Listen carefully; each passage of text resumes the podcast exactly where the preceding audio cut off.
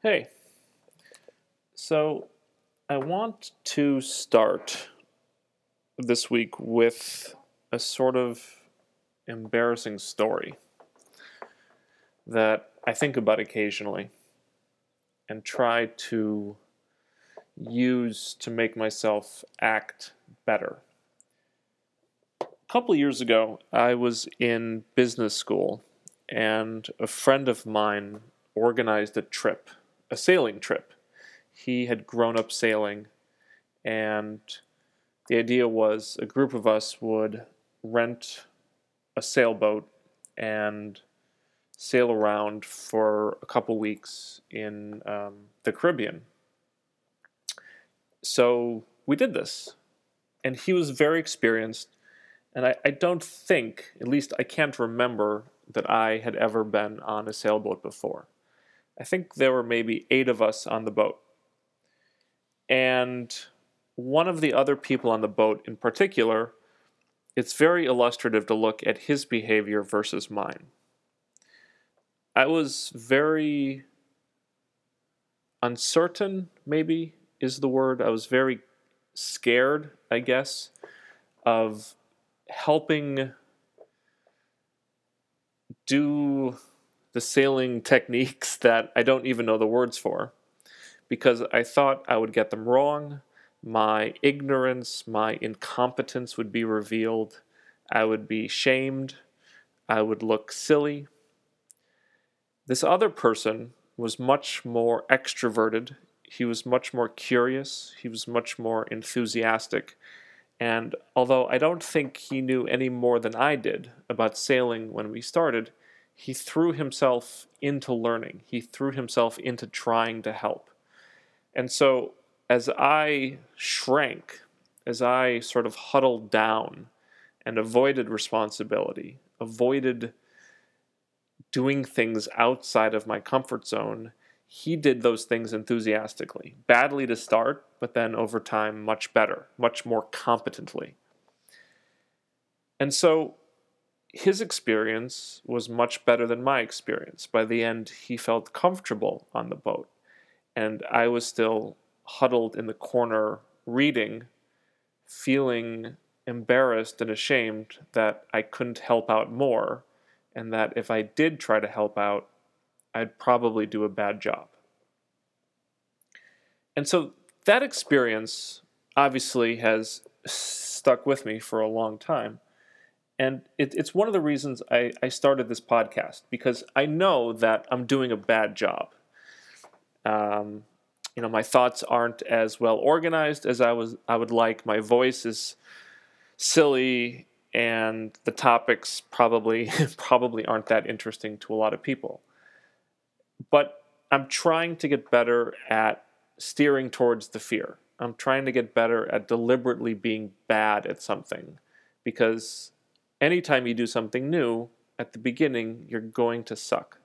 And if you're not willing to look silly, if you're not willing to fail, then you'll never get good. So, what does this have to do with karma?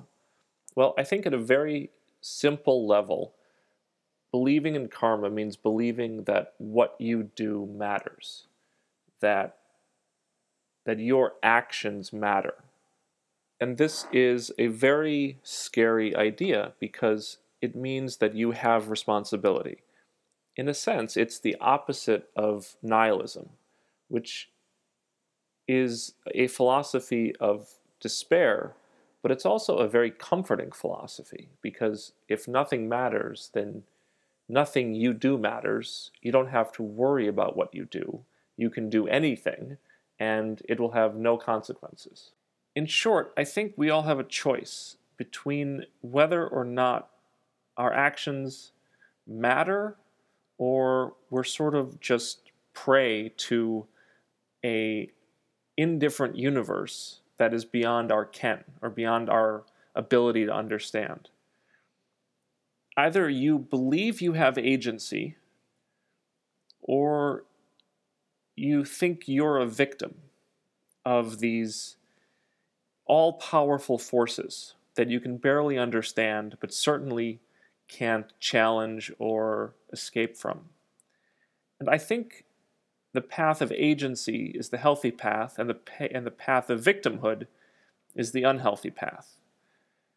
I think the path of agency is the path of purposeful struggle, of deliberate suffering in, in the quest to become a, your better self, in the, in, in the struggle to improve and to get better at things. And then the path of victimhood, I think, leads to fear, it leads to resentment, it leads to atrophying, it leads to getting weaker, while the path of agency makes us stronger. And, you know, I can almost predict, I think, some of the criticisms of this. At least, you know, I think I can. People often hear the approach of agency and they say, oh, well, that's unrealistic. You're just, you're mocking, you're mocking the actual ability of people to improve their lives. You want them to pull themselves up by their bootstraps. Or you're speaking from a position of privilege that other people don't have. And, and part of me says that may be true, but it may also not be relevant.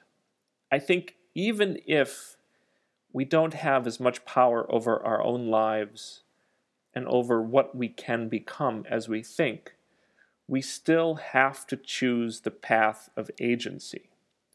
We still have to choose the path that says, I can change my own life, that I can make myself better, that I am going to work to make the right sacrifices to the universe, that I am not going to be dismissive of my own potential and my own consciousness.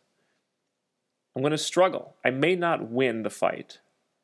The fight may be hopelessly stacked against me, but it's healthier for me to fight it as though I can actually make a difference than to simply give up and blame the universe. And again, I talked about this a couple times before, but I'm going to say it again. This proactive approach seems to be very important for mental health.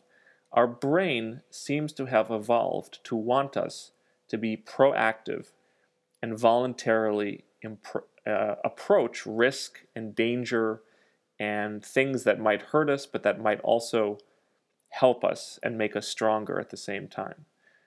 So, at some level, it's almost irrelevant to me whether or not there's a God or whether karma actually exists. I just find in my own life that if I act as though karma is real, that if I do the right things, the universe will respond positively. It helps me mentally, and it helps me become a better person. Perhaps even more tellingly, I feel that whenever I do something wrong, when I'm dismissive or I'm incurious or I'm cruel, the universe slaps me in the back of the head almost immediately as though to say, You messed up, and here is the cost of your failure. And, and that makes this approach, this philosophy, very uncomfortable because the initial response to things going wrong always has to be I made the mistake. It's my fault. I'm inadequate. I am not living up to my potential it would be so much easier to go the other direction and say, it's their fault. It's the fault of the system. It's the fault of this group. It's the fault of an uncaring universe. But the only person that we have control over is ourselves. And so if we if we abandon our own responsibility, we leave our destiny in the hands of something we have no control over. And I think that leads to, to nihilism, to despair. The alternative is painful. It's taking responsibility for our own lives. And that is a very difficult, constantly uncertain mountain to climb. How do I have to change? What about me has to be destroyed so that I can get better at doing this? How can I improve? How can I change? How can I destroy the ego so that I treat people better, so that I interact with the world more cleanly? Anyways, I'm going to be releasing X.2, which is it's a very difficult topic and it, it was a very painful topic for me to talk about and it was a very emotional topic.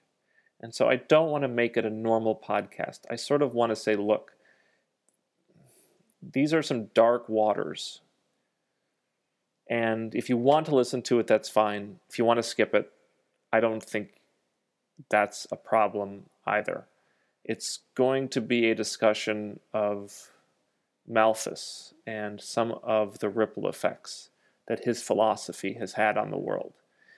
Again, if if you don't want to hear some really painful stories, I would skip that one. Anyways, I have to go, but I'll catch you later.